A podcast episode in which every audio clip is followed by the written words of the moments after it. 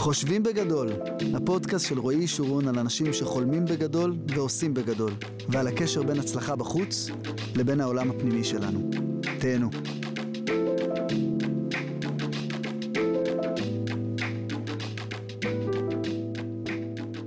ברוכים הבאים לפודקאסט חושבים בגדול. אני רועי שורון, אני מאוד מתרגש לארח היום אדם מיוחד. אה, מי שהקים את עמותת עזר מציון, הרב חנניה צ'ולק. בוקר טוב חנניה. בוקר טוב ומבורך. אה, אז למי שלא מכיר, עזר מציון זה העמותה הגדולה בישראל בעזרה לאנשים חולים ולמשפחות שלהם. אה, מספרים בעיניי בלתי נתפסים של 57 סניפים, 30 אלף מתנדבים ו-750 אלף מקרים של עזרה מדי שנה בתחום הרפואי. זאת אומרת, אם זה השאלת ציוד רפואי, חלוקת ארוחות בחינם לאנשים בבתי חולים, קייטנות לילדים חולי סרטן, עזרה לילדים עם צרכים מיוחדים, הסעות חולים בחינם לטיפולים, עזרה לקשישים, ויש כמובן את מאגר מח העצם היהודי הגדול בעולם, שעד היום התבצעו בו מעל 4,000 השתלות מח עצם מצילות חיים, ועוד פעם נגעתי כאן רק בקצה המזלג בכל הפעילויות. ואני מכיר את העמותה כבר 14 שנים, עברנו דרך ארוכה ביחד. במקצוע שלי אני אספר שאני יועץ עסקי וההתמחות שלי זה הגדלת מכירות בחברות, אז עזר מציון, עשינו עבודה משותפת של הגדלת היקף התרומות, ובשבילי זה אחד הדברים המשמעותיים שיצא לי לעסוק בהם בחיי, וזו זכות גדולה. אז חנניה, אני בעצם בפודקאסט הזה אני חוקר את החיים ואת התודעה של אנשים שעשו דברים שבעיניי הם דברים גדולים בעולם. ואני אשמח להתחיל משאלה ככה שמאוד מעניינת אותי, מה מניע אותך לקום בבוקר ולעשות את מה שאתה עושה? מצעירותי, כמה חודשים אחרי החתונה שלי, חמי קיבל אירוע מוחי, הסתובבתי בבית חולים, נכנסנו, יצאנו שנה שלמה, עד שהוא נפטר. וראיתי סבל, ראיתי כאב שלא לא ידעתי ממנו קודם. ראיתי ילדה קטנה חולת סרטן, האמא יושבת ביום, אבא בלילה. אני אומר לאשתי, סרטן לוקח הרבה זמן עד שיוצאים מזה. זה לא חודש, יותר מחודשים. אז אמרתי לה, בואו נחשוב מה אנחנו יכולים לעזור למשפחה הזו. ואז החלטנו לעשות אספת שכנות. היו לנו שמונה שכונות בבניין, ביקשנו שכל אחת תלך להחליף את האימא פעם בשבוע, פעם בשבועיים. שנוכל לתת לה משמרת זה ארבע שעות, שתי משמרות, שמונה שעות ללכת הביתה, ללכת לעבודה, מה שצריכה לעשות. וכך התחלנו. לא התכוננתי להקים אגודה ולא כלום. עם הזמן, עוד משפחות ראו את העזרה הזו ורצו גם הם כזו עזרה, גם הם רצו מתנדבות. עשיתי אחרי כמה חודשים שוב אספה, ביקשתי שכל אחד תביא עוד חברה לעבודה, שכנה, קרובת משפחה, שנשלש את, ה... את המתנדבות שלנו. כך היה. עם הזמן אני ראיתי נושא של ילדים מיוחדים, הורים שיש להם ילדים מיוחדים, אמרתי לעצמי, איך הורה מסתדר עם ילד אוטיסט, ילד עם פיגור, ילד עם תסמונת דאון, איך אפשר לעזור להם? כי נתקלתי במקרה שראיתי איך שהאמא מתקשה, איך שהילד מגיע הביתה במסגרת הלימודים שלו. מה היא עושה איתו מאחד בצהריים עד שש בערב, עד שבע שמשכבה איתו לישון? אז אמרתי, יש פה איזה בית ספר, אני מבקש אחרי צהריים, נקרא למתנשא, נקרא למתנדבות, שישארו עם הילדים, יעסיקו אותם, ניתן להם ארוחת צהריים, ניתן להם לפני שולחן הביתה ארוחת ערב, יבואו הביתה יפים, וככה להורים יהיו יותר קל, וככה התחלנו. זאת אומרת, אני עם הזמן ראיתי כל הזמן צרכים של אנשים אומללים. זה יכול להיות ילד מיוחד, זה יכול להיות חולה סרטן, זה יכול להיות חולה נפש. אמרתי, בואו ננסה לבנות להם. אני מדבר על סיפור של עכשיו 40 שנה, שלאט, לאט, לאט ראינו עוד צרכים ועוד צרכים, ואז החלטנו להקים איזה פאזל, איזה מעטפת של שירותים, לא רק מה שהם ראיתי בפעם הראשונה שהם צריכים, אלא להסתכל באמת על המכלול של הצרכים שלהם, וככה לתת שירותים, לעזור לאותם אנשים. זה, אם אני אתן דוגמה של אישה חולה בסרטן, אז את הרגע שאני חושב, בעצם מתנדבים, הביתה, כי אימא משוכבת כבר חמש שבועות בבית חולים, אבל לא רק מתנדבים שיהיו עם הילדים. תחשוב, מי נותן אוכל בבית? מאיפה יש אוכל בבית? אימא לא מתפקדת, כשאפילו שמגיעה הביתה, איש, היא תשושה מהכימותרפיה, מהקרנות, יש לה תופעות לוואי. אז אמרתי, וזה התחיל למעשה כשביקרתי אצל משפחה, משפחה שעלו מפרס, מאיראן, האם הייתה שם הסגנית מלאת בית חולים, אבל כאן הייתה חולה, היה לה סרטן בריאות. עזרנו להם שנתיים ככה עם כל מה שהם צריכים, אבל בסוף היא נפטרה. והאסון הנוסף היה שאחרי ארבע חודשים, אבא גם נפטר. תחשבו, תוך מספר חודשים, ילדים, ארבע ילדים, משלוש עד שלוש עשרה, איבדו שתי הורים, ואין להם אף אחד. לא מכירים, לא סבא, כלום אין להם. ואני, איך שהם גמרו את השבעה לאבא, הגדולה, ציפי מגיעה אליי, אומרת לי, התחילה לבכות, אמרתי, מה את בוכה תדברי? אני, אני, אני, אני באתי לעזור לך. משרד הרווחה הודיע שלוקחים לנו את הדירה, כי אנחנו פחות מגיל 18. משרד הקליטה אמרו שלוקחים לנו את הרהיטים שהביאו לנו. גם את זה הם לקחו, את ההורים שלי כבר לקחו לנו. גם את, הר... את מה הם רוצים עוד. אבל אמרו לנו יותר מזה שמפזרים אותנו. אנחנו פחות מ-18. את, את הקטן רוצים ברמלה, את השני בנתניה, גם את הקן המשפחתי שלנו לוקחים לנו. שאלה אותי אם אני מוכן לאמץ אותה, לאמץ אותם. אבל כשאני הייתי אצלם בבית, אנחנו דיברנו אנגלית, אפילו לא יודעת לדבר עברית האימא הזו ש... ושאל, אחרי שדיברנו, שאלתי, תגיד, יש לכם בית מה לאכול? וביקשתי רשות לפתוח את המקרר, ואז חטפתי שוק. המקרר היה שם שקית חלב וכוס לבן. וזה עשה לי כאב לב נורא.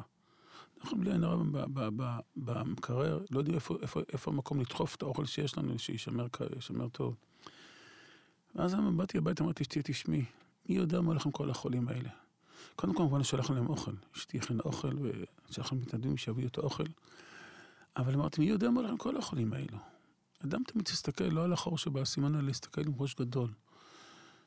ואז באמת ראינו שזה לא רק חולי סרטן, זה אלה שיש להם נימון שרירים, יש MS, ALS, שיש לך בבית מונשמת, בבית עם... איפה לעשות אוכל? אבל הסתכלתי הלאה. מה הם צריכים עוד? מי יסיע אותם כל יום לטיפולים? צריך כימותרפיה, צריך הקרנות. ואז אמרת, אני צריך שיהיה לי אמבולנס. היום יש לנו 20 אמבולנסים, שכמובן לוקחים את כולם בחינם. מה עוד הם צריכים? צריכים ציוד רפואי, חוזרים הביתה. צריכים כיסא גלגלים, צריך מיטה חשמלית, צריך חמצן, צריך מנוף להרים אותם. יש, יש המון כלים שחולה בבית צריך אותם. אז גם זה עשינו. עכשיו, ראיתי, היה לי סיפור שהתקשרה אליי גננת ומספרת לי שהבת, בת ארבע בגן, נושכת את הילדים. אימא שלה חולת סרטן. ילדה מתוסכלת שהיא של יותר. אימא שלה לא עם כל השמחה והאהבה שיכולה לתת לה, היא מסכנה, היא הביאה הביתה עם עזר מציון עם הכיסא הגלגלי, ועם תופעות הלוואי של שכונות המיטה כל הזמן להפך, היא צריכה להביא קערה והיא צריכה להביא להקיא. הילדה לא יכולה לראות אימא שלה ככה, היא מתוסכלת, אז התוצאה זה שהיא נושכת את הילדים בגן. אז אנחנו נותנים טיפול רגשי לילדים האלה. זה יכול להיות פסיכולוגית, חונך שילווה אותם במשך היום, יצא איתם קצת, ייקח אותם למקום כיפי, אבל זה עוד, שוב, במעטפת הזו עוד משהו שאנחנו עושים.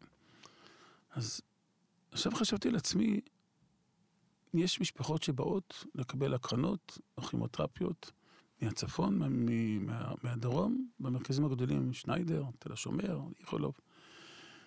הם כל יום, אנחנו נוסעים, האמבולנס נוסעים כל יום להחזיר אותם, מחרת שוב להביא אותם חזרה. אמרתי, בואו נבנה להם איזה הוסטל.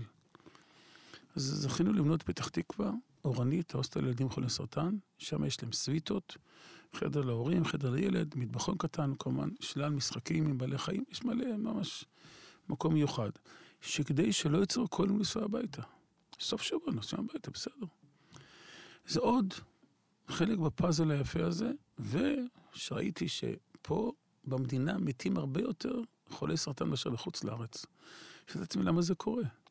ואז ביררתי, יש בנק מח עצם בהולנד, בהאג, שהוא בנק בינלאומי, אני רק אסביר, מי שלא עוזר כימותרפיה ולא הקרנות, הוא צריך לקבל מח עצם. זו תרומת דם, רבע מנה מה שאנחנו רגילים, שעושים לו כימותרפיה להוריד את המח עצם מהחולה, ואז משת... מישהו נותן את הרבע מנה דם הזו, שזה המח עצם, מכניסים את זה באינפוזיה, ואז רובם, רובם ככולם מבריאים, כמו אנשים חדשים. הגוף מתחיל לייצר לבד מח עצם חדש, ככה הוא מבריא. אז אמרתי, בואו נקים אנחנו מח עצם. פניתי לרשויות, לצערי לא נעניתי, ואנחנו הקמנו את המאגר מח עצם, שיש בו היום מיליון שבעים אלף אנשים. זה גם חיילים בחיול. עכשיו התחלנו לה, בזמן האחרון, כי ראיתי שאנחנו רק זוכים להציל 73 אחוז מהחולים. אמרתי, 27 אחוז עדיין מתים. תחשבו שאתה רואה ילד קטן, שאם היה לי מח עצמו היה חי עכשיו. ואתה מלווה אותו לבית הקברות, הלב נקרע, אישה צעירונת. אמא לי שתי ילדים, שלושה ילדים. איך אפשר לראות את הדבר הזה? אז אמרתי לעצמי, אני, זה התחלנו רק לפני חצי שנה. אמרתי אני גם לפני לא רק החיילים, גם לפני לבחורי הישיבות. מה הבעיה שיתנו לי דגימת מח עצם? כל גדולי ישראל דחפו אותי. והתרמנו בחצי שנה האחרונה 6,000 בחורי ישיבות, והדבר המדהים הוא, 32 מתוך הבוחרים כבר מתאימים להצלת חיים. הצאן הוא מאץ'. מה שהסטטיסטיקה בעולם זה שאתה מוצא 1 ל-30 אלף. ואתה יודע, זה עושה לי כזה שמחה, אתה מציל עוד 32 אנשים. תחשוב שהאישה הזו עצירה הייתה מתה, הצלת אותה. אנחנו היינו בארצות הברית ב... באירוע דינר לעזר מציון. עלתה שם בחורה לדבר, היא סיפרה בת 28. היא אומרת, אני קיבלתי לוקמיה ולא מצאו לי עצם. נפרדתי ממשפחתי, מהסבתא שלי, מהשכנות שלי, מהחברות שלי. כולם באו להיפרד. היה עצוב נורא. הרגשתי שאני יורדת ויורדת, פתאום הרופא שלי בא להגיד לי שבישראל, בעזר מציון, מצאו לי מח עצם שמתאים לי. לא ידעתי מה זה עזר מציון. ותארו לכם שאני קיבלתי את הזה, הצליחו להציל אותי, והיום אני עומדת לפניכם ומודה לכולם. כשיורדת בבמה, שואלת אותה המנחה, רותי, תגידי, את לא רוצה לפגוש את התורמת שלך? והיא אומרת, אני ודאי רוצה לפגוש אותה, אבל עוד לא עבר שנה, יש חוק בינלאומי שתוך שנה ראשונה שלא יהיה תלות, אסור לפגוש. היא אומרת, את לא יודעת לספור, כבר עבר שנה ושבוע. היא אומרת, וואו, ודאי שאני רוצה לראות אותו.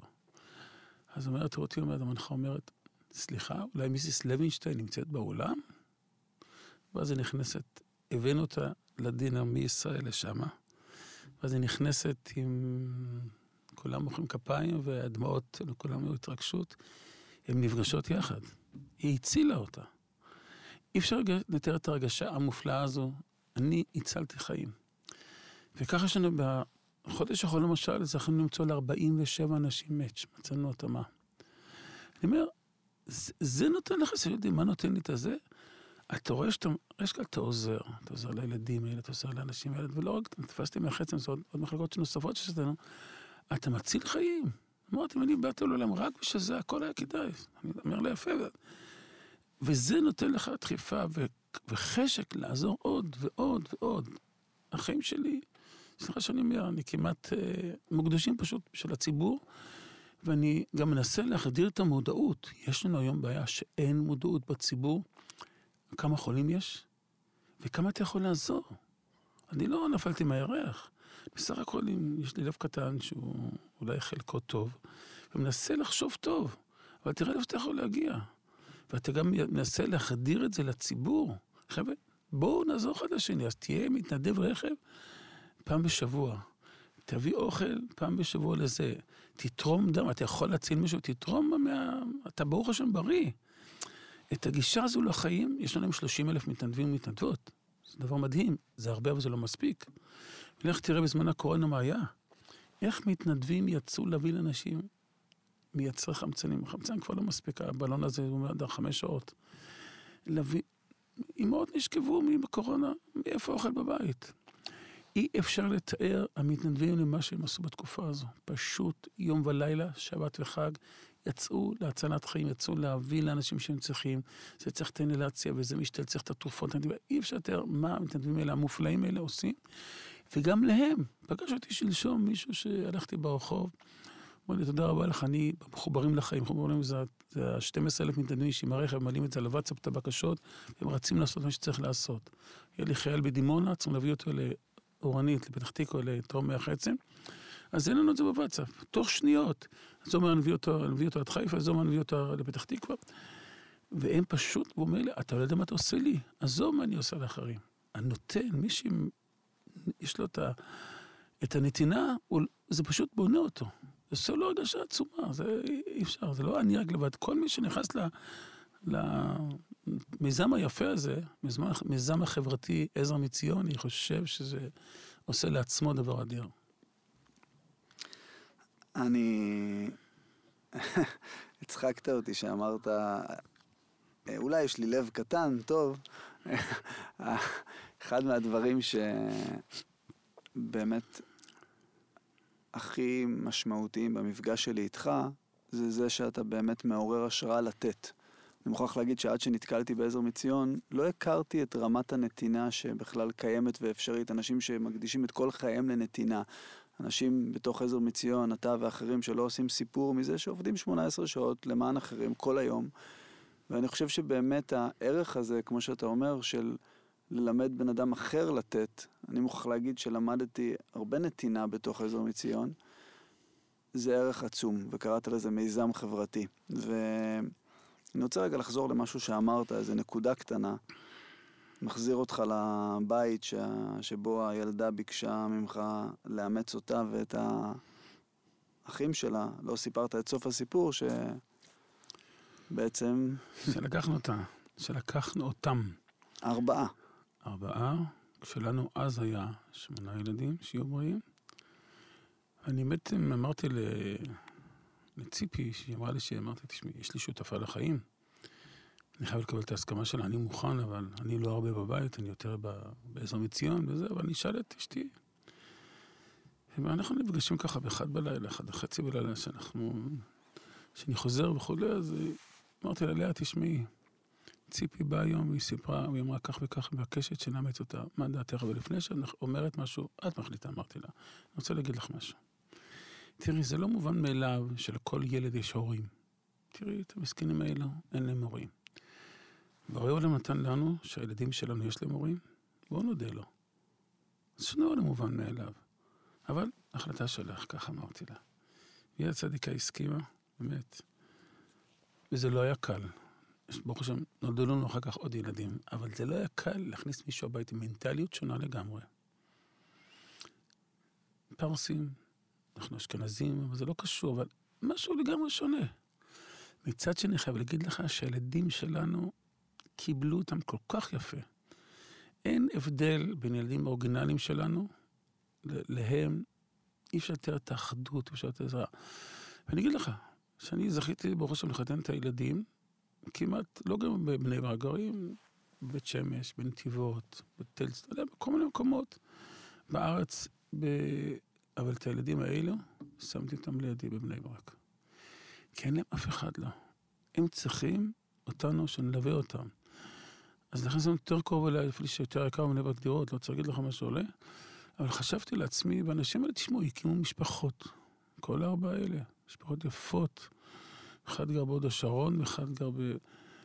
אני אומר, המשפחות, היופי שלהם, שהם הקימו משפחות, הם עובדים, יש להם ילדים. ואני אומר לעצמי, אם אני הייתי משאיר אותם, יכולים לאיזה מוסדות, אני יודע איפה, ברמלה, מה, יודע מה יוצא מהילדים האלו? אני לא סתם לקח אותם כי רציתי באמת שיהיה להם איכות חיים. שיגדלו, שניתן להם את כל מה, שצריכים הילדים האלו. ואני חושב, וזה לא היה פשוט החלטה, ואני חושב, אדם צריך לעמוד בכם, יש לאדם קורא התלבטויות בנושאים שונים.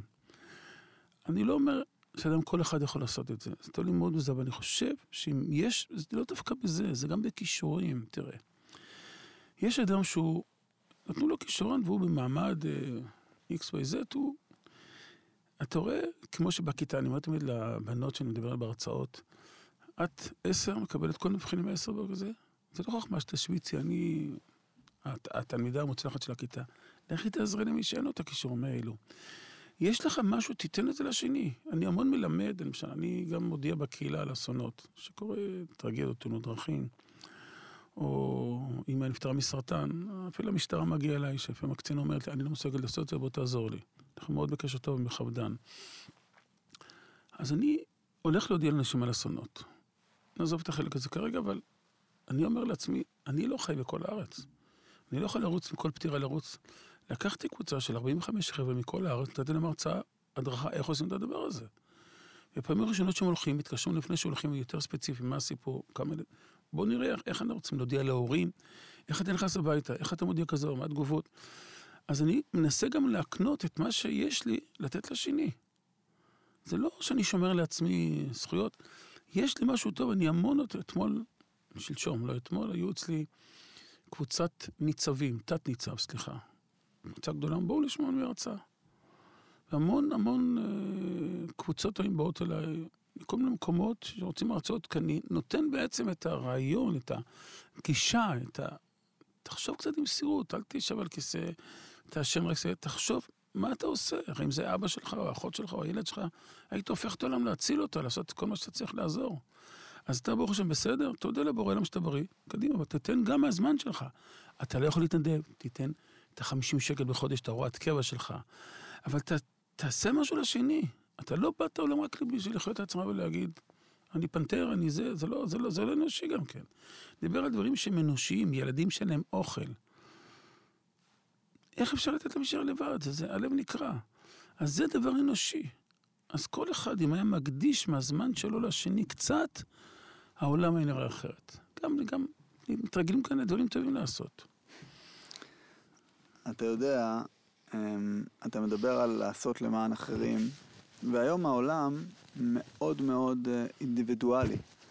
היום אנשים מאוד מאוד דואגים לעצמם. אתה רואה את זה החל מהכביש, שבן אדם ייסע בכביש ויחתוך ויעבור את הפקק, כי אתה יודע, הזמן שלו יותר חשוב מהזמן שלי. אמ, ועד מצב שיש אנשים שיש להם המון ויש אנשים שאין להם כלום. בדיוק קראתי שלאילון מאסק, הבן אדם הכי עשיר בעולם, היה עד לפני כמה ימים 311 מיליארד דולר. זאת אומרת, נניח אלף מיליארד שקל, טריליון שקל. ואני חושב, אם היו נותנים לך סכום כזה, ומה היית יכול... אני יכול להגיד למי שלא רואה כמה הרב צ'ולק מחייך עכשיו, אבל מה אתה חושב על זה שיש אנשים שיש להם כל כך הרבה, ויש אנשים שיש להם כל כך מעט, ו... והאו"ם אמר לאילון מאסק ולאנשים אחרים, אם תיתנו לנו שישה מיליארד דולר, נוכל להציל מיליוני ילדים חולים בעולם שאין להם כסף לאוכל. מה אתה חושב על העניין הזה, שכל אחד היום, הרבה אנשים דואגים לעצמם ושומרים את הכסף לעצמם, ופחות חולקים ופחות נותנים? מה, איך אתה מתייחס לדבר הזה? תראה, אני חושב שהעולם שלנו היום, יסלחו לי שאנשים לא ייפגעו, זה אני ואני ועוד פעם אני. אני כסף, אני מדבר על כבוד. אני ניגש אחרת לכל. תן לשני. מה תעשה? אני מיודד עם הרבה אנשים עשירים, כי הם נותנים לי. ממש מיודד, אנחנו חברים, אנחנו... ואני רוצה להגיד שאדם מתבגר, מזדקן, מה הולך המלחמת הון בין הילדים על הירושות? כל כך חבל כל כך מוחדים קודם, אנשים נחמדים. מה הירושות האלה עושות? בואו נדבר על שנאה רק על אבא, למה הוא נתן לזה ולא נתן לזה, גם ביניהם. אני לא אומר שלא, שלא יישאר להם כסף, אבל תחשבו, יש לי לא מעט אנשים שבאמת נותנים. תשמע, מציון עם תקציב מטורף. אנחנו 550 מיליון שקל בשנה תקציב. זה המון כסף. ואנחנו מקבלים את זה, גם המדינה עוזרת לנו. זה, אנחנו נותנים שירותים למדינה בהמון דברים, אבל אני אומר, אדם שיודע שהוא עוד מעט הולך, עוד חמש שנים, הוא מקבל גיל 90, כמה הוא יחיה. תיתן מהכסף שלך שעושים בזה דברים טובים, זה בשבילך טוב, אני לא אדבר אחר כך על הגן עדן הבא, שאדם מקבל את זה, מה שהוא עשה טוב, אבל למה לא, תיתן גם לילדים שלך, אני לא אומר לא, אבל תיתן, תיתן. אני חושב שאלה ששומעים את הכסף לעצמם, הם פשוט עושים טעות. הם יכולים ליהנות מדברים שהם יקימו עוד בחיים שלהם. אני זוכר שאדון ברונו לנדסברג, מנהל סאנו, זיכרונו לברכה, היינו מאוד מיודדים. ואני זוכר שהוא נתן לנו, והוא בא לקייטנות שלנו של ילדים מיוחדים. אני מדבר איתכם על קייטנות של 1,600 ילדים. הוא כל כך נהנה שם, הילדים אהבו אותו. הוא היה מאושר. למה נתתי? תראו, תראי איזה יופי. איזה, מה עושים לילדים האלה? איזה כיף, עם איזה... אתה עוזר, אתה עוזר למשל, יש לנו תורמים שנותנים לנו מאגר אישי. מאגר אישי זה 100 אלף שקל, שבזה יש 400 בדיקות הולכות על השם שלך. אז אנחנו, כשיש לנו, האמת שאנחנו רוצים, אומר, אז גם מסתכלים מי, מי נתן לנו את הכסף הזה, זה הולך עם שמות. אתה מודיע למישהו, אני בדרך כלל מודיע לכל מיני אנשים, היום המאגר שלך יצא לנו בן אדם. הם בוכים, מתחילים להתרגש. אני, זה, כמה חיכיתי לזה. וזה לא להאמין, אז זה הנאה שלך היום, כמו שאתה רואה, הולך לקולנוע, רואה סרט יפה, או אוכל גלידה. זה יותר מזה, זה שלך, אתה הצלת מישהו. עם הכסף שלך. הנתינה הזו נותנת לך אושר. אתה לא מדבר שעשית גם טובה לשני, ברור. אבל מי שקצת יש לו סבא, יש לו מספיק, אז למה לא תיתן? אתה אמרת קודם, היה לי, אני לא צריך לקבל 300 מיליארד. לי מספיק, תן לי פחות. תראו, תראו מה אנחנו זכינו לעשות, אני לא בא להתייער, אני בא להגיד, תסתכלו. גם לחולי נפש, גם לאלצהיימר המחלקה, גם לילדים מיוחדים. המחלקה הכי גדולה אצלנו ילדים מיוחדים. המון רוצים להיכנס אצלנו, כי יש לנו, ברוך השם, שם טוב שאנחנו הכי מקצועיים. אנחנו, סליחה שאני רק אה, מוסיף משהו, אנחנו עוזרים לכל האוכלוסייה. אין אצל מושג לא דתי ולא חילוני ולא ערבי. אדם באשר הוא אדם וצריך עזרה, אנחנו עוזרים לו. אנחנו לא שואלים אדם בטלפון שרוצה אמבולנס, אתה ככה, אתה ככה, שום דבר לא. והמון עובדים סוציאליים. וצוותות שנמצאים בבתי חולים מתקשרנו שנעזור, זה צריך הסעה וזה צריך ציוד רפואי שנביא להם לתוך מקומות. אי אפשר יותר כמה שאנחנו היום בקשר עם כל המקצועות הפארה-רפואיים, הבתי חולים, הקופות חולים, הרווחה של כל עירייה ועירייה שמקשים אותנו לעזרות בדברים שאי אפשר לתאר אותם. אבל אני חושב שזה שיש לו, אני חושב, הרי אני, השקפת העולם שלי בורא למה נתן לך. אתה ברוך השם עשיר, אתה מאושר. תן לאנשים גם להיות מאושרים. ואנחנו לא נולדנו היום, אנחנו 40 שנה על השטח, וברוך השם זוכרים כל כך הרבה לעזור. תיתן, לא דווקא אלינו, תיתן בעוד מקומות, אבל תיתן, תיתן, אתה תהיה מאושר. היום יהיה לך הנאה, לא אחרי 120 רק שאחר כך תהנה. היום אתה תהנה, זה יוסיף לאיכות חיים שלך. כך שאני חושב שמי ש... מי שלא נותן, הוא מפסיד. זה פשוט חבל. איך, אה, איך בעצם אתה בן אדם, הגדרת את עצמך כאיש ציבור, או מישהו שמקדיש את חייו לציבור, ובאמת זה נכון, אתה, אתה אמרת שאתה פוגש את אה, אישה בבית באחד וחצי בלילה, ואני יודע באמת שאתה כל היום עסוק. איך בעצם זה השפיע על החיים האישיים, על המשפחה, העובדה שאתה מקדיש את כל חייך לציבור, ויש לך 16 ילדים, אני חושב, נכון? 18. 18. עוד שתיים גם אימצתי. אחי, מישהו שני, זה שזרק, לא משנה, עוד 18 אני בבית, לא משנה, בסדר. אז איך זה מסתדר? בוא אני רוצה להגיד משהו. כשאתה נמצא עם משפחה ברוכה, אני לא, לא מזלזל, ואני חושב שאני מקדיש המון לילדים שלי. אני יכול להגיע בצהריים הביתה, או בחצ... בערב שילד אומר שיש לו מבחן מחר בבוקר ולשבת ללמוד איתו.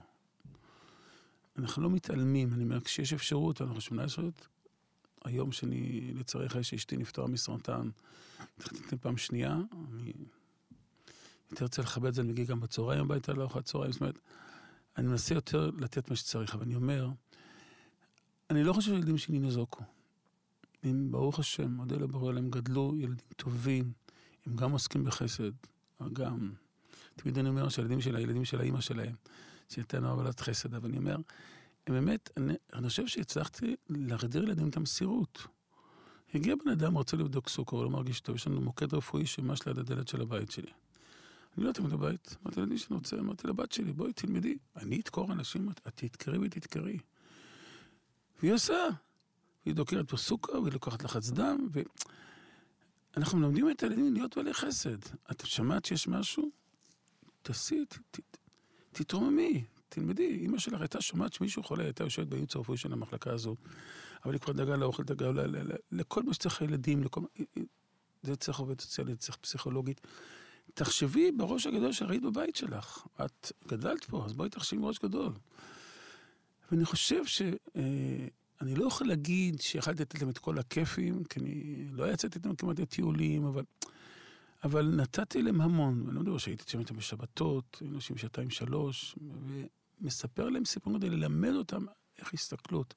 קרה כזה דבר, הוא ממש נורא, אבל איפה עזרתי? אתמול למשל, דרך הסיפור, הייתי, היה ברחובות השבוע בחורה שנפטרה פתאום משטף דם במוח. בחורה באמת הטובה של הכיתה. אי אפשר לתאר איזה אסון זה. הבנות היו גמורות, ביקשו אותי שאני אבוא לסמינר לדבר שם לפני כל הבנות. אחר כך ביקשו המורות, שב גם איתנו, יש לנו כל מיני שאלות לשאול. לתת לבנות לדבר. אי אפשר מצד שני כולם... ישבתי איתם, גם הדרכתי אותם מה צריך לעשות. אבל זה לא דווקא כאן. אני באותו בוקר, שלשום בערב, נסעתי למקום רחוק, למשפחה שהאבא הלך לישון בבוקר לא קם.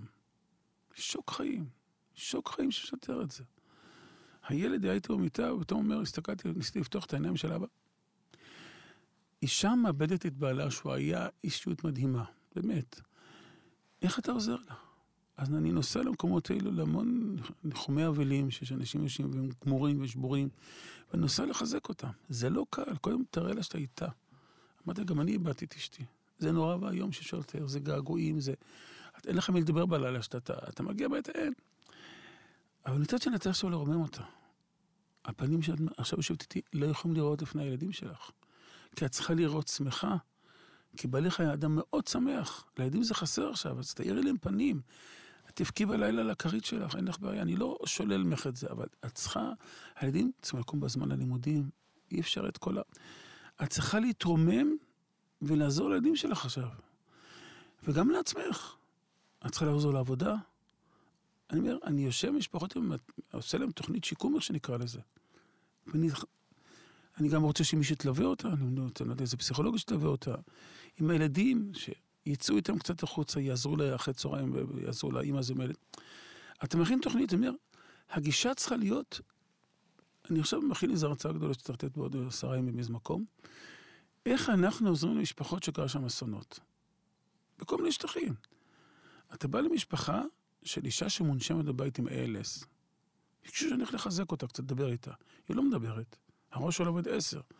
היא כותבת עם, הבטת עם העיניים על מחשב, וזה כותב מה, מה היא... ונכנסתי, אתה לא מבין, נכנסתי הביתה, ו... קודם כל, איך שנכנסתי, פתחו לי את הדלת, היא שכבה במיטה, במרכז של הסלון, היא ראתה אותי, שמחה. אמרתי לה, עדנה, תשמעי, זה עוד לא היה לי כזה דבר. כזה קבלת אה, הכנסת אורחים שמהכניסה כבר כזה מאור פנים? עשר. אמרתי, אני למדתי ממך משהו היום.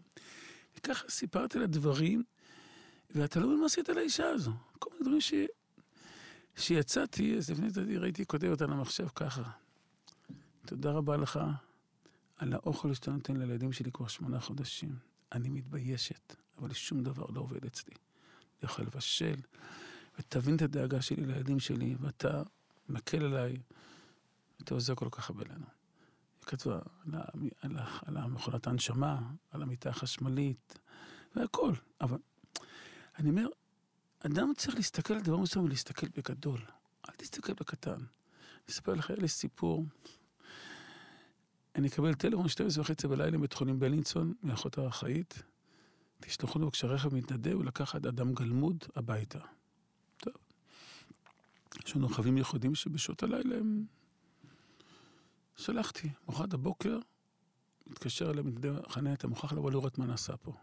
אמרתי, נשלח מישהו? לא, אתה. טוב, מבקש כל כך יפה, לא עשיתי. אני עולה לקומה רביעית, רמת גן. עולה לקומה רביעית, זה בניין משרדים, יש שם דירה זה כן. נכנסתי ל... אמרו לו, קוראים לו, קוראים לו אריה, נכנסתי לדירה, הבית חשוך. שאלתי, מה, מה קרה שהבית חשוך? אמר לי, יש לי קצר. אמרתי, מה, יש לך קצר? כמה זמן אתה יושב ככה? שלוש שבועות.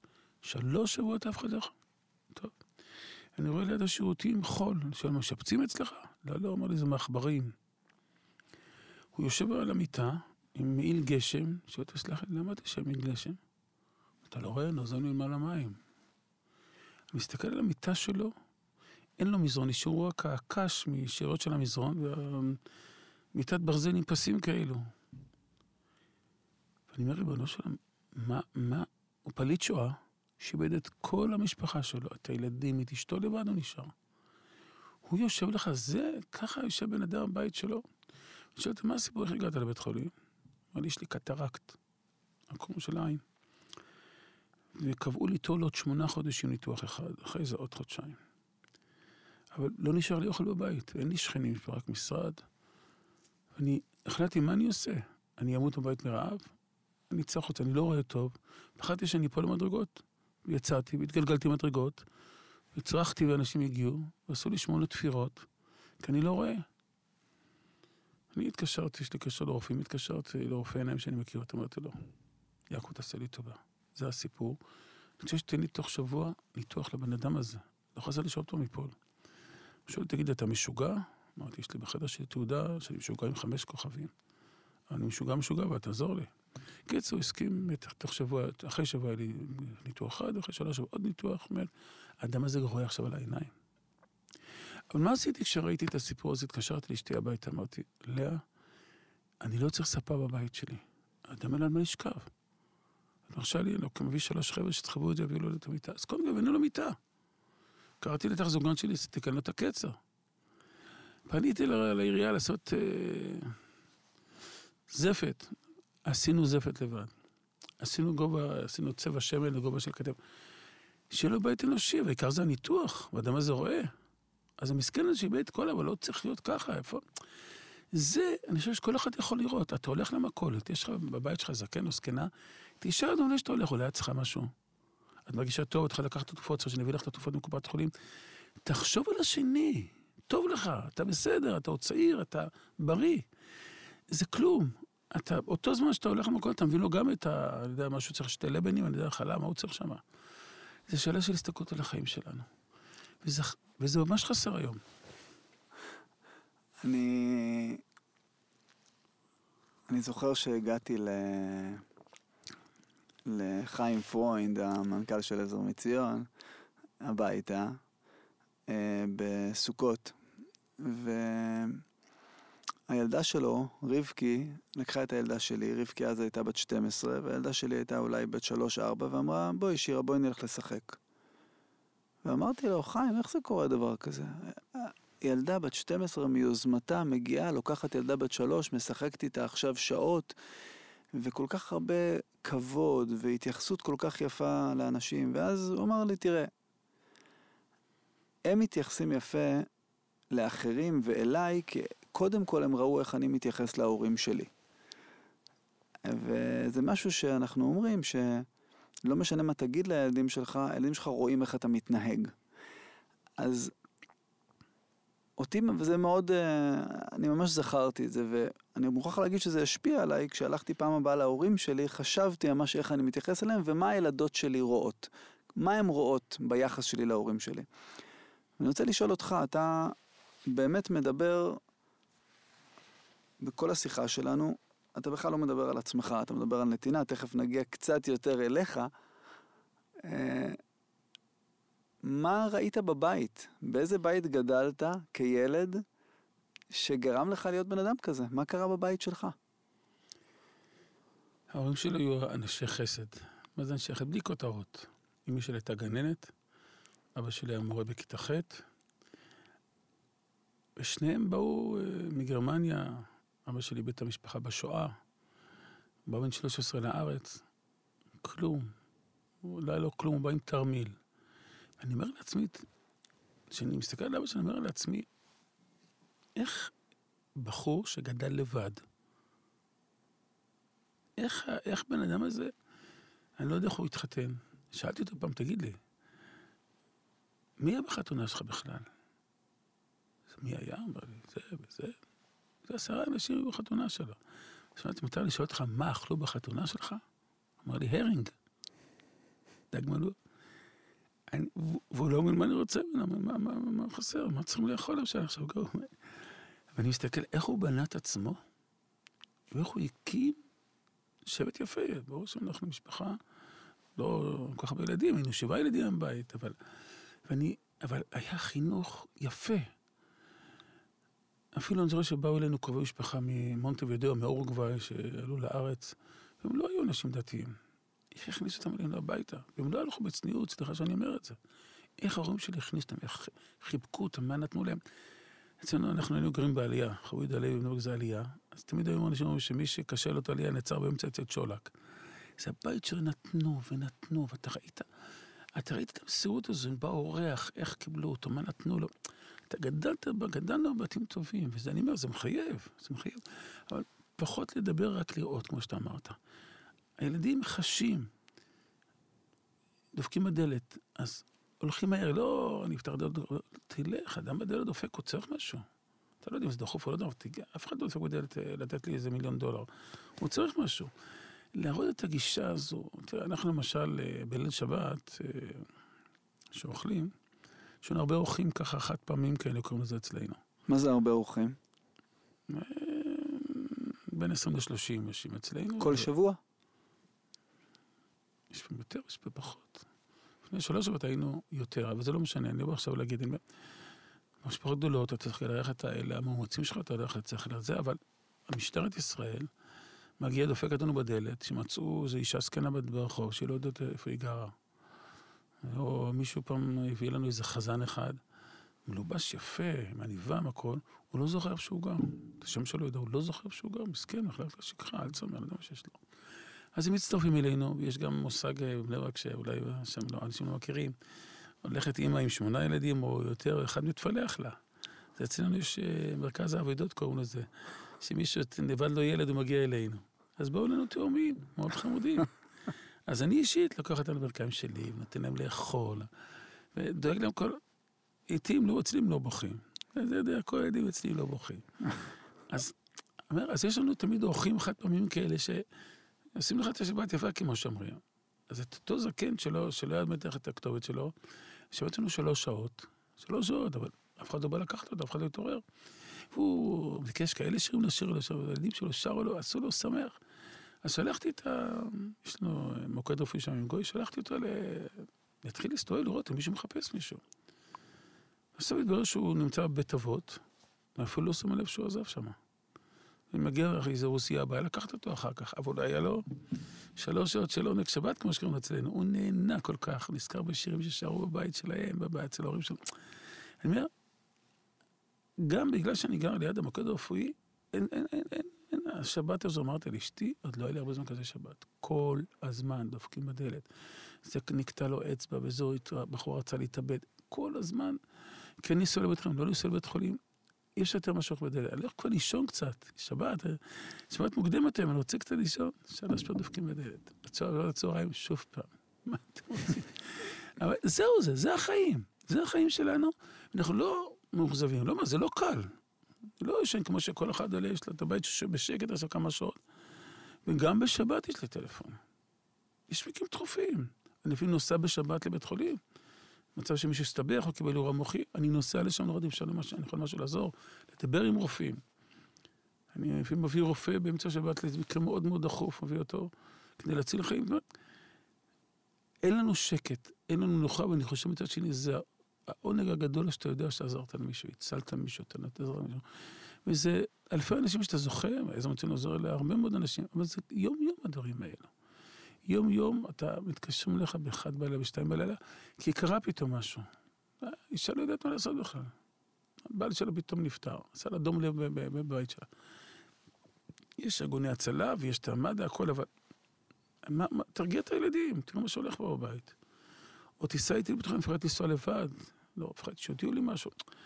ואתה נמצא, זה לא אני, סליחה, זה לא אני רק, זה צוות שלנו, יש לנו בתל השומר את הצוות של זה, ובין הצוות הזה, שיש לנו, סתם יש לנו גם כן עובדות סוציאליות שלנו, שנקראים מקדמי רווחה, מקדמות רווחה, שהם נמצאים בתוך בית חולים. איך שיודעים למשפחה שיש סרטן למשל לילד או לזה, הם מיד, הרווחה מעבירה אלינו, אנחנו מיד מתחילים לעטוף אותו. קודם כל אנחנו איתכם. אתם לא לבד בדרך הזו. אנחנו נעזור לכם בזה, ואנחנו... אתה מנסה להיות איתם יחד, להרגיע. המון גם אנשים באים אליי, שגילו, נגיד, בא להם מישהו מאשדוד, שגילו לבעל סרטן, מתיישבים בזוג הזה, אני שואל, בבקשה, מה אני יכול לעזור? אז היא אומרת, תדבר אתה. הוא אומר לה, דברי את. חבר'ה, תתחילו לדבר. הוא מתחיל לבכות. שאלתי, למה אתה בוכה? מצאו לי גידול בראש. איך... תן לו, תן לו אופטימיות. יש הרבה גידול בראש שאפשר להציל, אתה יכול לחיות הלאה, נתת דוגמה מהעורך דין הזה שהיה לו גידול בראש. מה אני אומר לילדים שואלים אותי, מה אנחנו אומרים לילדים? תגידו באופטימיות, לא צריך את הכל להגיד, אבל תגידו את הכל באופטימיות, יש טיפולים היום ויוצאים מזה. אבל אתה צריך להדריך את האנשים האלה, והמון אנשים, אני יושב איתם, איך שתקדמו, איך שהתחילו את המחלה, להראות להם שיש לנו דרך ואנחנו איתכם. ואתם תצאו מזה, תילחמו, הוא הזאת, נתפלל כולנו. אני אומר, אתה איתם, אבל אין איזה יום לדברים האלו, ואין איזה לילה לדברים האלו. שמישהו פונה אליך, אתה צריך לעזור לו. אני רוצה לשאול אותך, אתה יודע, אתה הקמת ארגון, זה ככה התגלגל לאט לאט. כמו שאמרת, ראית צורך ועוד צורך ועוד צורך. אני מניח שכשהיית בן 25 אולי, כשהקמת את הארגון, לא דמיינת, אני מניח, לאן זה הגיע. והיום, אתה יודע, בעולם המערבי, הרבה אנשים, כולל מי שמראיין אותך כאן היום, אה, שמים לעצמם מטרות, יעדים, מסתכלים קדימה, ואתה פשוט עסוק בעשייה. האם יש לך מחשבה כזאת שאומרת, אני רוצה עוד שנה, עוד שנתיים, עוד שלוש, דבר כזה? מחשבה שאומרת, יש לי איזה תכנון קדימה, זה משהו שמעסיק אותך? בהחלט. אתה רואה שבארבעים שנה גדלנו, גדלנו. שום דבר לא מיד ביום הראשון. אני שואף שאת כל מה שיש לי במרכז, הן אלצהיימר, הן ילדים מיוחדים, כל הפעילות שלי, גם בדרום וגם בצפון. יש לי, יש לי סניף מרכזי בנתיבות, יש לי בחיפה שעוד לא, אבל אני רוצה שבכל עיר יהיה לי את העזרה שאני צריך לתת לאנשים, וזה עדיין רחוק ממני. אנחנו בהרבה ערים נמצאים. יש לנו חולון, יש לנו בת ים, יש לנו... בהרבה מקומות בארץ, אבל אני, ואני לא יכול לעשות מה שאני רוצה. אני כל כך רוצה עוד לעזור לאנשים. מחכים אצלנו בתור המון ילדים שצריכים לקבל טיפול, ב... כמו ילדים מיוחדים אני מדבר. אין לי מקום לכולם. אז לקחתי עוד בניין עכשיו, שכרתי עוד בניין של חמש קומות, יש לי עוד שתי בניינים מקומות. השאלה כמה אני יכול, זה גם תולי, כמה תקציב יהיה, כמה הכל עולה.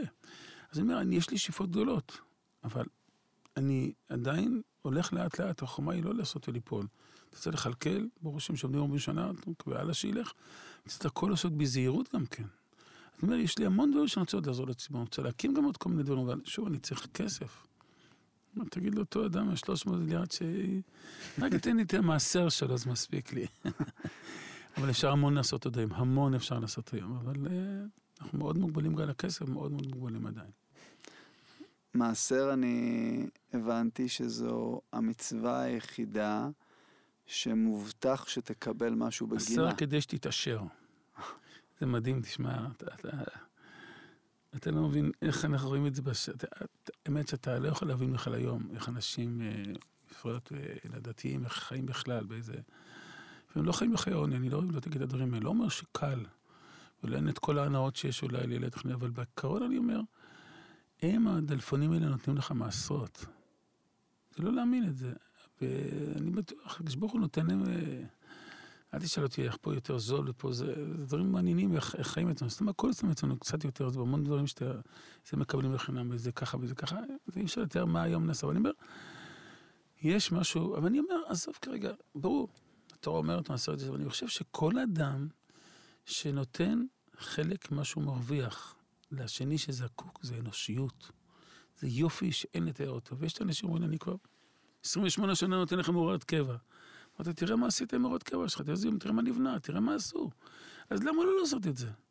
אתה רוצה משהו שקשה לך, אבל תיתן. יש לנו חברות עסקיות שנותנות לנו סכומים יותר גדולים, קבוע. זה יכול להיות 500, 1,000 שקל, לא משנה איך. כי מרוויחים טוב. אז למה לא, למה לא לתת? לכן גם בדינר שלנו אנחנו מביאים כל מיני חברות. שיהיו אצלנו בדינר, וככה חברה, ו- ויש זה, גם חלק שחברה צריכה משהו לתת לקהילה. יש חלק שהוא מתנדב אצלנו. יש הכל, אבל לא לשבת ולהגיד, אני ואפסיות. זה הדבר שלא יכול להיות כאלה בעולם שלנו. אני, אני מסכים. אני רוצה להגיד שאני גדלתי בעולם חילוני, ועולם שבו אה, יש נתינה בארץ, אני חושב, בכל המגזרים, אבל לא שיש. כמו במגזר אה, הדתי החרדי. ולמשל, בעניין של כסף, אה, הסתכלתי על הסטטיסטיקות, אני חושב ש... רוב האנשים שתורמים, תורמים אולי 50 שקל בשנה, 100 שקל בשנה, ואני אומר לעצמי, רגע, אם אני מרוויח ויש לי, זה לא הגיוני לא לתת, ואני מוכרח להגיד שמאז שהכרתי את עזר מציון, הגדלתי את הנתינה שלי לא מספיק לפי דעתי, אה, ולא הגעתי למעשר. שום דבר לא מאוחר. אבל אה, לאט לאט אני מבין שאם יש לי, זה לא הגיוני שאני לא אתן למישהו אחר. זאת אומרת, המצב הזה שיש לאותו אילון מאסק 311 מיליארד דולר, שהוא הרוויח, וכל הכבוד לו, ולמישהו אחר לא יהיה בכלל מצב שאני חושב שצריך לשאוף לתקן אותו. החלוקה, הנדיבות, הלדאוג לשני, הערבות הדדית, לא להסתכל רק על עצמך, ערבות הדדית. זה דבר שאני כל הזמן לומד להסתכל עליו עוד ועוד. אמ, כשאתה מסתכל אחורה על החיים שלך, יש משהו שהיית עושה אחרת? תראה, אני נפלתי בטעות לעזר מציון. אני הייתי בחור שלמד איתי, ואני מאוד אוהב ללמוד, כי אני מאוד נהנה מחוכמת התורה. אני לומד, אני גם נותן המון הרצאות. אני אפילו מוציא כל שבוע אלון, שמונה עמודים על פרשת שבוע, שהמון אנשים מקבלים את זה, אפילו בחוץ לארץ המון. שיום אחד הגיע טלפון מסין ששבוע לא הגיע. אני אומר, אבל התחלתי עם בעזר מציון, ועם הזמן ראיתי שזה באמת מפריע לי ללמוד. אז הלכתי לרב קניבסקי, לאבא של הרב קניבסקי של היום, אמרתי, תשמע, אני רוצה לסגור, תשמע, זה לא לפי התוכנית שלי. אתה לא סוגר. אתה לא סוגר כזה דבר, יש כל כך הרבה חולים, אתה לא עושה את זה, בשום אופן לא. צריך ללמוד, צריך גם זה. אבל שאיפת חיי זה ללמוד, אני, אני גם היום לומד, לא שלא לומד, אל תשאל אותי מתי בנסיעות, ביני ביני לזה, אני לומד, אבל אני נלחם כל יום ללכת למשל שיעור דף היומי. אני לא יכול לצאת מטומטם, אני רוצה ללמוד ולהשכיל, אני, אני רוצה, ואני מאוד, אתה יודע כמה, כמה שאני מהחומה של התורה. אז אני אומר, זה לא לפי התוכנית שהיה לכל איזה מצוין, זה ממש לא לפי התוכנית שלי. כשראיתי בהתחלה שזה כבר אחרי שנתיים שלוש מתחיל, אמרתי, בואו נסגור, זה לא זה, אבל גדולי ישראל אמרו לי לא לעשות את זה. ואני עושה מה שהם אמרו לי. אבל זה, אני לא אוהב להגיד את המילה, זו הקרבה שלי, באמת, שאני... שאני עושה את זה כדי באמת לעזור לעם ישראל. אבל... Uh, זה לא היה בתוכנית, אבל אני אומר, זה הייעוד שבורא העולם נתן לי. כי בדיוק קרה שלי צריך לקרוא שאבא של אשתי חודשיים לחתונה יקבל אירוע מוחי, ואני צריך להסתובב בתחום לראות מה שהולך, ואז להקים את הכל, זה הכל דברים שמימים שקרה. אם לא היה קורה, לא הייתי עושה את הדברים האלה, זאת אומרת, לא הייתי מגיע לכזה דבר, אבל העולם רצה אחרת, הוא עושה, אומר לי, חנן, אתה תלמד פחות, תדאג, תדאג לציבור. וזה מה שאני עושה, אני יודע שזה התפקיד שאני עושה, אבל רק כשיש לי איזשהו זמן, אני... אני אספר לך, הייתי, נסעתי בטיסה לניו יורק, ובסוף הטיסה ניגשת, שעה לפני הנחיתה, ניגשת לדיילת, אמרתי, לי, אפשר להגיש לך משהו לשתות? אמרתי לה, כל כך מדברת יפה, אפשר, דיאט קולה. הגיעה לי את הדיאט קולה, אמרתי, סלח לי, מותר לשאול אותך שאלה אישית? תשאלי, מה אתה מתעסק? אמרתי, אני מעזר מציון. אמרתי, עזר מציון, זה משהו עם חולים, לא? אמרתי לה, כן. אני עקבתי לך, אתה כל הזמן עם ספרים, אתה כותב, אתה לא ישנת כלום, הסתכלתי מה שעשית כל, הטיסה. מה זה צריך להיות? מה זה קשור לעזר מציון? כי הרי שאלת אותי. אז אמרתי לה, כמו שאמרתי לך, אני נפלתי בתור לעזר מציון.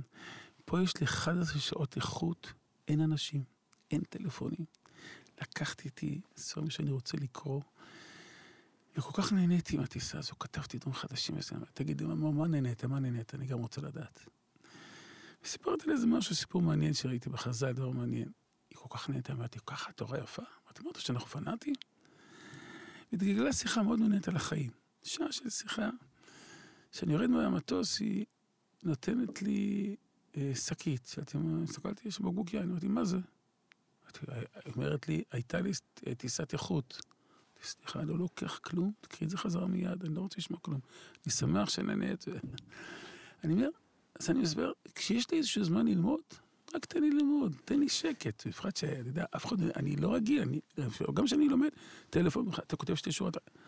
אבל אני אומר, אנשים גם זה לא יודעים. כמה התורה שלנו יפה, איזה דברים, אתה לומד אצילות. אני אמרתי לה, מה, מה אמרתי לה? אז אמרתי לה, יש, הגבר חייב מצד פריה ורבייה. להביא ילדים לעולם. האישה לא מצוות. למה? מה הפרוטקציה הזו? אז אמרת שכתוב בחז"ל, האישה הרי חיה לידה עושה ברכת הגומל, כי הייתה קצת בסכנה. התורה לא תצווה מישהו לעשות דבר שיכניס אותו לסכנה. אפילו סכנה קטנה. רוב האנשים אומרות זה בסדר, אבל יש כאלה מסתבכות. בכל אופן מברך את ברכת הגומל, אז התורה לא תצווה מישהו לעשות דבר שייכנס לסכנה. זה האצילות של התורה, זה דרכי הדרכונום של התורה. סיפרתי לה, אמרתי, תראי עוד מקום את זה, יש איסור לחרוש שור וחמור ביחד. פעם חרשו איתם עם השור והחמור, מה אכפת לקדוש ששלחו ביחד הזוג הזה? מה, מה המונח פה? מצאתי מדרש מעניין. השור הוא מעלה גירה, הוא חושב שלא עולה למעלה והוא שוב. החמור לא מלא גירה, אבל החמור לא מבין שהוא מלא גירה, הוא חושב שנתנו לשור, נתנו לאכול, לי לא נתנו לאכול. אל תביא אותם לצער כזה, אומר הקדוש ברוך הוא. אז אנחנו לא קוראים, אנחנו לא מבינים מה. את החוכמה של התורה. כשראיתי את המדרש, אמרתי, תראי איזה יופי, איפה האצילות של התורה, איזה דרכה דרכנה. היא מאוד התפלאה. אז אני אומר, אנשים לא יודעים כמה שהתורה שלנו, אבל זה מה שאני מביא את האלון, גם להראות לאנשים, מביא דברים שלא שגרתיים, ככה שיראו דברים ככה, מדרשים מעניינים והכל. חידות, סיפורים יש שם, לא משנה. אז אני אומר, אני אהבתי ואני גם אוהב ללמוד, אבל אני יודע שיש תפקיד אחר. להקדיש את החיים שלי לאחרים, ואני חושב שזה בסדר.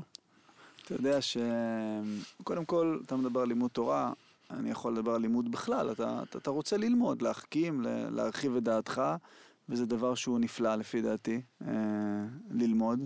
כמו שאני אומר, כל דבר בטבע או נובל או צומח. הבן אדם לא נשאר סטטי, אותו דבר בן אדם, או שהוא צומח או שהוא מתחיל לנבול, וחלק מהדרכים בעצם לגדול ולצמוח זה, זה ללמוד.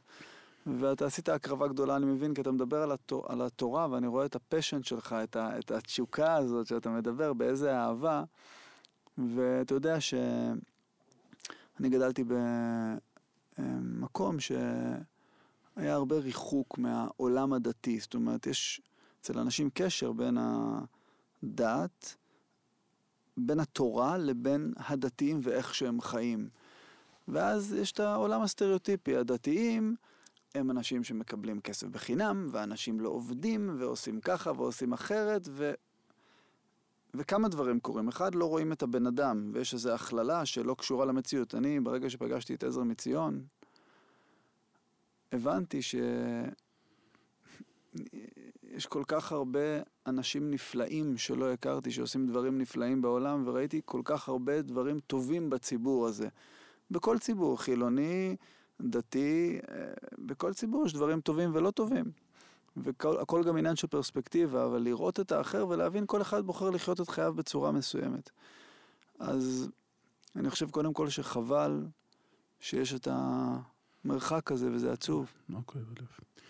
אבל אצלנו אתה רואה את האחדות. תראה, תבוא לקייטנה של עזר מציון. עשינו את זה בחדרה, במתקן של הצבא שמה.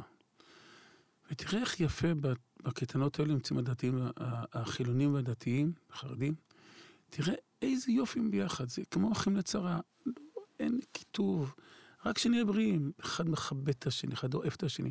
זה לא למין איזה יופי, וזה נורא חבל. תראה, אני בהסתכלות שלי לא עוזר רק לחרדים, אין כזה דבר. תבוא להוסטל שלנו, תראה ילדים ערבים שם. מדבר אני מדבר על חילונים בכלל, אין את המושג הזה בכלל אצלנו. ואני אומר שככה, וזו ההסתכלות, לא להסתכל רק על, אתה בא לעזור למשפחה שלך, כמו או רק לחברים שלך, אין כזה דבר. אתה עוזר לכולם, אדם אשר אדם לעזור, וזו ההסתכלות צריכה להיות של כולם. קודם כל לאהוב אחד את השני, להפסיק לחשוב שלילי, קודם לתקן את עצמנו. לא נעיר לאחרים, לא נחשוב על אחרים. אנחנו, יש מספיק עבודה, כל אחד לעצמו, לתקן את עצמו. תהיה יותר נעים. אז השכן שלך עשה משהו, אה, תעשה מזה עניין, מה, נו, תריב איתו, איפה הפח זבל יעמוד? ונתן לו אגרוף, הוא גמר אותו. למה? על שטויות, אז הוא עקף אותו, הוא לא בסדר. אני היה לי פעם לא מזמן, כמעט, כמעט תאונה, מישהו פשוט לא שם לב שאני עושה, בא מהצד, נכנס בי, פתחתי את החלון, חייכתי, אמרתי, תודה רבה לך שלא הרגת אותי. זה הכל. לא צעקתי עליו, מה, אני עוד אתרגז עכשיו? החוכמה היא איך, אתה צריך לדעת לחיות בעבודה עם אנשים. אתה צריך לחיות בבית עם אשתך. אתה צריך לוותר. אני פעם שאלתי את הרב שטיימן, זכרונו לברכה, תן לי טיפים איך אני מצליח בתפקיד. זה, משהו ענק, שכל כך הרבה עובדים. תן לי טיפ, תן לי עצה טוב איך אני מצליח. ואני אתן לך שלוש עצות. תוותר, תוותר ועוד פעם תוותר. והוא כל כך צודק. תשמע, אתה מצד אחד בוסטון, מצד שני אומר, יושבים אצלך אלה, תשמע אותם. אולי הם צודקים, תכבד אותם. אין מושג, אדם מסודר, כולם יודעים שיבואו לחדר שלי, אין, אין מושג עובד פשוט, אבל בתפקידים הכי שנראה פשוטים. זה כל כך חשוב, תכניס את הרוגע, תכניס את האהבה לכולם, תכניס את, את המסר שלנו. לחשוב טוב, תפסיקו כל היום להיקטר אחד לשני ולחפש את השני. גם אם מישהו טעה, אם זה היה אח שלך, היית מחפש אותו בפינה, היית מעלים את זה, הייתי, כי זה אח שלך, זה אתה עשית טעות. אז גם השני לא בסדר, אתה, אתה הולך לראות משהו בכנסת, אני אומר לך, אני מתבייש. אני מתבייש שאנחנו גרים בכזו מדינה. מה עולה, איזה, איזה, איזה, איזה צורות של חיים. בסדר, יש לך דעות שונות, אבל לא ככה. ואני חושב שצריך לתת אצלנו בחינוך של הילדים שלנו. קודם להרגיל אותם לעשות דברים טובים. להרגיל אותם דברים טובים. כל אחד יחשוב איך, אני לא אומר לך, אני רואה שאצלנו באים למשל לקחת את האוכל למשפחות ה... ועם הילדים, זה סוחבת וזה סוחבת. הם חוזרים לחוויות שלהם. ו... ת, ת, ת, תכניסו את האהבה לזולת. ואת הוויתור הזה, לא, לא להעיר לשני כלום, להתרגל, לא לקטר. תחשבו קודם, אנחנו רוצים לשפר את עצמנו בבית שלנו, שהילדים שלנו לא יריבו קודם כל. מי מוותר, מקבל פרס, מי שמסדר את החדר הכי יש לנו נקודה טובה. אני הייתי ילד קטן, אנחנו בבית, שהייתי בגיל עשר. אנחנו רחצנו כלים, אמא שלנו לא קמה מהשולחן בשבת. היינו ילדים קטנים, 10, 11, 12, היינו שם. ואנחנו רחצנו כלים, הורדנו את הכלים. לא נדבר מה זה פסח, איך עבדנו, איך ניקינו. לא, אבל בלי, עם שמחת חיים, אמא שלי הייתה מדליקה טייפ, אז היה טייפים. היא אומרת, אני שם לכם, ת, תעבדו לפי, לפי הניגון. רק אל תריבו, מי שלא רוצה לריב, שלא יעזור לנו. להכניס אווירה שמחה בבית. בפרט, הבני זוגים, אני גם קצת עוזר לאנשים שנבואות עם זה. להסתכל לשני בחיוב. אתה מסתכל לשני, אתה רואה חסרון שלו, זה, זה נורא. אולי הוא לא הבין טוב, אולי הוא חשב טוב, אתה חושב אחרת. יש המון זוגות שאפשר כל כך הרבה לשפר את איכות החיים שלהם. זה... אני יודע, אשתי מטפלת זוגית, אספר לך את זה. לא מזמן הייתי סנדק. סנדק, הבני זוג כבר נפרדו ביניהם. אשתי עם התפקיד שלה צריכה לאחד ביניהם. אני לא יודע אחרי זה ילד. אז רצו להכיר טובה לאשתי, אז נתנו לי להיות סנדק בברית מילה. באמת, אפשר להטות, רק אתה לא יודע איך לחיות, תלך למי שידריך אותך לחיות. יש מספיק אנשים יועצים יודעים איך לעזור לך. אבל לא לחיות עם ה... ויש אנשים שלא יודעים שהם צריכים עזרה פסיכולוגית. לך למישהו להתייעץ, עם כל כך הרבה אנשים מקצוע טוב, ואני אומר לאנשים, לכו, אתה צריך פסיכולוגיה, אתה צריך להתבייש, לא גנבת כלום. גם באיזה מצוין, המחלקה של הנפש, ואני אומר, בואו, בואו, באמת אלפי אנשים באים להתייעץ, אני מדבר בגלל הקורונה, שאנשים נכנסים למשברים, אבל אפשר המון להקל שאיכות החיים של אנשים היא יותר טוב. אבל לכו תתייעצו, אתם לא יודעים, תתקשרו, נעזור לכם. בנושאים רפואיים, בנושאים נפשיים, בזוגית, מה שאתם צריכים, אבל קדימה, ת, תעזרו לעצמכם. אני, אתה יודע, מה שאמרת, לראות את החיוב באנשים, אז uh, אני קורא לזה, זה ככה ביטוי שלמדתי מחבר שלי, עופר לוי, לראות את הזהב, לחפש את הזהב בבן אדם השני. הרי המוח שלך מתוכנת להסתכל על משהו, יש אנשים שמחפשים כל הזמן מה לא טוב. מה לא טוב בבן אדם השני, מה לא טוב בסיטואציה, מה לא טוב בחיים שלי, ומתלוננים ומקטרים. ויש אנשים שמחפשים את הטוב, וכשאתה מחפש את הטוב באחר הוא מועצם, הוא מרגיש טוב, אתה, אתה משפיע על הסביבה שלך.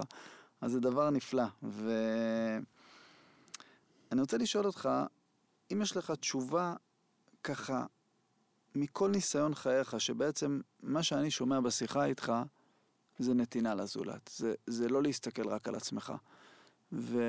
ואם היית צריך לתת טיפ ממוקד, עכשיו ניקח את הבן אדם הנותן המתחיל, מישהו שלא רגיל לתת, ואתה רוצה ללמד אותו נתינה, ועכשיו הלב שלו סגור, הוא רואה בן אדם ברחוב שצריך משהו, לא... הוא, הוא אטום לזה. איך לומדים לפתוח את הלב? מה, מה הצעד הראשון? איך בן אדם נכנס לעולם הזה של נתינה? מה... איך זה קורה? אני חושב שאם אדם היה רואה יותר מודעות, מודעות למה שנעשה, יש הרבה חולים, יש הרבה אנשים מסכנים, תסתכל, אל תסתכל על עצמך, אתה רואה מישהו מסכן, אני לא אומר שאתה תמיד יכול לעזור לו, כי אתה, אתה אדם פרטי, אבל תפנה. אתה רואה מישהו, כמו סיפור סיפרתי קודם, זקן הזה, תנסה לחשוב מה אתה יכול לעזור לו, אז תראה איפה הבעיה שלו. אתה לקנות לו, אתה תקנה לו לבד. אתה חושב שהבעיה יותר גדולה, אז תפנה לזה מציון, דוגמה אני אומר, אנחנו נפנה לרווחה, אנחנו ננסה לעזור לו בזה, מה שאתה לא יכול לעזור, אבל אל תשב בשקט. תחשוב זה היה חלילה אבא שלך, או הבן שלך, או אח שלך, מה אתה עושה? אתה לא היית יושב בשקט. זה מה הגישה צריכה להיות, תחשוב שזה קרוב משפחה שלך. וזה ייתן לך כבר דחיפה לבד. שאמא שלי הייתה חולה, לא היה קשה לרוץ אליה חמש פעמים ביום. כי רציתי לעשות לה טוב. תחשוב שאותו אדם שאתה רואה אותו, ותסתכל. העניין שלך, תסתכל לא על שלילי, תראה מי, למי אני יכול לעזור לעשות איכות חיים יותר טובה. זה צריך להיות הגישה. זאת אומרת, להסתכל, לפתוח את העיניים, לראות את הבן אדם השני ולהתייחס אליו כאילו זה היה בן משפחה שלך, כאילו זה היית אתה. אם אתה לא יכול לפתור לו את הבעיה, תפנה למי שכאן מתמצא, שעסוק בזה ויודע יותר טוב לעזור. אתה יודע, אני רוצה לספר איזה, ככה, לקראת הסיום, איזה סיפור קטן על נתינה. אני התנדבתי בפרויקט של עיריית תל אביב שנקרא יד על הדופק, שמשטחים לך מישהו זקן, בודד, יחסית, ואתה נפגש איתו. אני קורא לזה להיות חבר שלו. והכרתי איש מקסים בשם ראובן, ונפגשתי איתו במשך שנים, הרבה מאוד שנים, אני לא יודע, אולי 13 שנה, 15 שנה, אני לא זוכר, הרבה מאוד שנים. הייתי מגיע אליו פעם בשבוע ויושב איתו ומדבר איתו, ו... היה לנו מערכת יחסים מאוד מיוחדת, והוא סיפר לי שאשתו נפטרה. אני הכרתי אותו ב-2003, אשתו נפטרה ב-98, והוא יושב בבית לבד, היו לו אחיינים שבאים לבקר מדי פעם, קורא ספרים, חמישה-שישה ספרים בשבוע, כל היום קורא, וזהו, חיים ככה מאוד uh, בודדים. איש מאוד מאוד חכם. ואחרי כמה שנים הוא סיפר לי שהוא היה נשוי לפני אשתו השנייה, היה נשוי תקופה מאוד קצרה, והתגרש לפני שאשתו ילדה, ונולדה לו ילדה. והיה לו מאבק משפטי לראות אותה, ונלחמו בו, נלחמו בו, עד שהוא נהיה חולה נפש. והוא מתישהו בגיל שמונה, הילדה שלו אמרה, אבא, אם אתה אוהב אותי, אל תראה אותי יותר. והוא לא ראה אותה יותר. אמרתי לו, ראובן, יש לך ילדה? הוא אומר לי, כן. היא הייתה אז בת, כשהוא אמר לי את זה, אולי בת 43. אמרתי לו, ולא ראית אותה כל השנים האלו? הוא אומר לי, כן. לא, ואתה חושב עליה? הוא אומר, כל יום. ואני, זה היה בשבילי מטורף. אמרתי לו, זה מטורף שיש לך ילדה ואתה לא רואה אותו. הוא אומר, אין לי מה לעשות, אני לא יכול לצאת מהבית, אני לא יודע איך לפנות אליה, אני לא יודע איך למצוא אותה. אה, אני לא יודע מה לעשות. ורשמתי לי ביומן, אני כל דבר רושם ביומן, רשמתי למצוא את הבת של ראובן. וכל שבוע הייתי מסתכל, ואיכשהו, אני לא יודע, לא, לא עשיתי את זה, עד שיום אחד אמרתי מספיק. ופניתי לחוקר פרטי, ואמרתי לו, כי השם שלה השתנה, אמרתי לו, תמצא לי את האישה הזאת. באותו יום הוא נתן לי את הטלפון, ושאלתי את החוקר הפרטי, כדאי לי להתקשר אליה או להגיע אליה הביתה? הוא אמר, אני חושב שעדיף להתקשר, אבל משהו באינטואיציה שלי אמר לי, תגיע אליה הביתה. דפקתי בדלת עם אשתי, פחדתי שהיא תראה גבר ואולי זה יאיים, גבר זר. ענתה לי איזה ילדה, אמרתי, אמא שלך בבית, ואמא לא הייתה בבית, וחיכיתי למטה. הגיעה האישה הזאת, אמרתי לה, שלום, כן, מי אתה? אמרתי, קוראים לי רועי שורון, אני מתנדב של עיריית תל אביב בפרויקט שנקרא יד על הדופק, ושבעצם משטחים לך מישהו זקן, ומי ששטחו לי זה אבא הביולוגי שלך. והיא אמרה לי, והיא היא ככה ממש כמעט התעלפה, החזיקה סלים ביד, ואמרתי, התחלתי לספר לה עליו. אמרתי לה, תראי, אני לא יודע מה סיפרו לך, והזכרתי לה את זה שהיא הייתה בת שמונה, והיא אמרה את זה לאבא שלה, היא לא זכרה את זה. ואמרתי, אני לא יודע מה סיפרו לך, אימא שלך, אבל זה בן אדם מקסים ובן אדם מדהים. והתחלתי לספר לה, יש לו זיכרון טוב, אז הם צחקו, היא ובעלה, הוא היה איתה, שיש לה גם לה זיכרון מצוין, והוא למד כימיה, היא כימאית. והוא אוהב ספרים, והיא אוהבת ספרים, והוא אוהב ספרי מתח, והיא הכי אוהבת ספרי מתח. ממש ראו את הקשר, ואמרתי לה, תשמעי, יש לך אבא, הוא כבר מבוגר, אני חושב שכדאי שתראי אותו. והיא אמרה, אני אחשוב על זה, והתקשרה אליי יום אחרי זה ואמרה, אני אשמח לפגוש אותו. וקבעתי פגישה ביניהם. באותו יום כל כך התרגשתי שעצרתי באמצע הכביש והכיתי. ככה, אני, אני ממש, הגוף שלי לא עמד בזה, ונסעתי אליהם, והם נפגשו. והם חזרו לקשר, והיא הכירה משפחה, והיא הכירה בנות דודות, ובשבילי זה היה הדבר הכי מרגש. זה מופת, תשמע. כל הכבוד. אז גם לך יש דחף לדברים טובים. יש לי דחף, אתה יודע, אבל מה שרציתי, הסיפור עלה לי כי יש משהו באיך שאתה מתאר דברים, ואני מוכרח להגיד עוד אנשים בעזר מציון, שאתם מאוד צנועים. זאת אומרת, כשאני מסתכל ואני עושה איזשהו מעשה, אני אומר, וואו, עשיתי מעשה, איזה יופי. אתם עושים כל היום דברים, אני מניח שכל מה שעשיתי למען אנשים, ואני חושב שעשיתי הרבה, אתה בש... כל, כל חיי אתה עושה בשבוע. לא, אני, אני אומר, איך, איך הגישה הזאת הצנועה, שאתה עושה כל כך הרבה, ואני מרגיש מאיך שאתה מדבר, שכאילו זה הדבר הטריוויאלי, זאת אומרת, אתה בכלל לא, לא, לא מתלהב, לא מעריך את עצמך על זה, הכל בסדר, זה החיים שלך. איך, איך זה?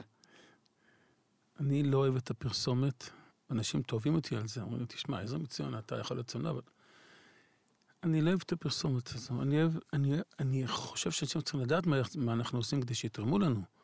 ככה אני בכלל, אני, לא תראו אותי כמעט בתקשורת, אני לא מופיע, כמעט לא מופיע שום דבר, לא? עד שלא לוחצים אותי, אתה יודע, אני גם לא יודע בדיוק מה באתי כאן היום, אבל מה שאני רואה. אבל אני לא מחפש את זה, אני רוצה לעשות. אז יש, אין לי עצה, עכשיו אני שבוע הבא צריך לדבר באיזה כנס גדול, שאתה יודע, שנשיא המדינה יש שם, אני עושה.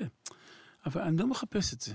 כשקוראים לי לדגל, אני עושה את התפקיד שלי, כי אני בכל מתפקיד של יושב ראש של עזר מציון, אבל בעיקרון של הדבר, אני, אני, אני חושב שאדם לא צריך להתגאות עם מה שהוא עושה. אבל איזה מצוין זה משהו אחר שצריכים באמת להראות לציבור מה שעושים, אבל אי אפשר להראות, אפשר, אנשים לא קולטים בכלל מה זה מצוין. יודעים, מצוין, ארגון טוב אולי, אבל לא, לא מבינים את ההיקף ולא מבינים כמה, שכל אחד יכול לעזור בהתנדבות, בתרומות, אבל אני מטבעי, אני חושב שאדם צריך להיות אה, צנוע במעשיו, לא פרסומות, לא זה, ככה גם לא מצליחים. אה, מי שמתייער, אז 50 אחוז הוא לא עושה. זה רק הוא עושה, שיכיר, יעשו לו, אני יודע. אני לא יודע, אני לא לא יכול להבין מה אנשים רצים לקריירות של, אני יודע, להיות, להיות כזה, מה יש לך מזה? אני לא אומר, יש לך תפקיד, אתה מנהל של מקום מסוים תהיה, אבל, אבל לא לחפש את הכותרות ואת הכבוד ולהתפרסם ולהראות אני עשיתי. זה חסר במהות, אדם צריך צנוע, לדעתי אדם צריך צנוע, לעשות, לדבר, פח, לדבר פחות ולעשות יותר. זה מה שאתם צריכים לעשות, תפסיקו מה צריך לדעת. זה מדהים. היום אתה יודע, אה, אנשים... זה, זה עולם אחר לגמרי היום. אנשים מתעסקים בלשים, ואני מוכרח להגיד שגם אני, בלרשום בפייסבוק ולרשום בכל הרשתות החברתיות מה עשית ומה עשית, ואתה פשוט מתעסק בעשייה, שזה נפלא. אני, אם, אם אני צריך ללמוד מידה אחת ממך, זה צניעות. לא, ואני אומר באמת. זה צניעות. אבל תראה, חז"ל אמרו לנו את זה, הרודף אחרי הכבוד, הכבוד בורח ממנו. זה גם פסיכולוגיה. כשאתה תהיה בחברה, אתה תראה שאתה תהיה שוויצר, סליחה על הביטוי, אנשים לא סובלים את זה. שאתה צנוע, אתה לא מדבר כלום, יודע, אז מסתכלים עליך, כל הזמן מחפשים עליך את הדברים הטובים. יש פה פסיכולוגיה מאוד מעניינת, אבל זה, למה, למה להיות קו? של מה? לפעמים יושבים אנשים, אני רואה, איזה גונש, מה אתה מדבר, מה אתה מספר, אתה... אתה מבין, אבל בסדר, אני חושב שהדרך, אני חושב שהדרך היא נכונה, ככה אני חושב. אני מסכים איתך. אני אשאל אותך שאלה אחרונה. ככה, בשתי מילים, מה החלום שלך?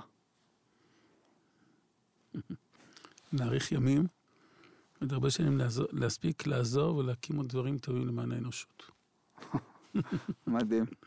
אמ, אני רוצה להגיד, בשבילי, אתה יודע, אמרת, אני לא יודע בדיוק מה אנחנו עושים פה, אני בשבילי, אמ, הפודקאסט הזה, אני עושה אותו פשוט בשביל לתת ערך לאנשים. זה לא משהו עסקי, אני לא מרוויח מזה שום דבר, ומזה שמישהו מקשיב ומקבל ערך. בשבילי, הפודקאסט היום, הערך היה אם אנחנו נצליח בשיחה הזאת לגרום לבן אדם אחד לתת יותר לבן אדם אחר. ולא משנה אם זה לתת לעזר מציון או לראות זקנה ברחוב, כמו שאתה אומר, ולשאול אותה מה שלומך. זה בשבילי עשינו עולם ומלואו. וזה מה שאתה עושה לי בפגישה איתך, לרצות להיות בן אדם יותר טוב. זהו, זה בשבילי הסיכום. אני אספר לך סיבות, אתה מדבר איתי לצד, הלכתי ברחוב, נתק... דיברתי בטלפון, נתקעתי באדם זקן שביקשתי סליחה. אני הולך כמה פסיעות, אני מסתכל אחורה, מישהו עומד ומסתכל, חזרתי, אמרתי, סליחה, קרה לך משהו? לא, לא, רק הסתכלתי אם אתה בן אדם או אתה מלאך. אמרתי, מלאך, קודם שאני בן אדם. זאת אומרת, תראה, אני חמש שנים בארץ עולה חדש. אף אחד לא אמר לי עד היום לא בוקר טוב ולא שלום. אתה אומר לי בכזה מאור פנים בוקר טוב, אתה צריך להיות אדם מלאך, כי פה אנשים לא אומרים שלום.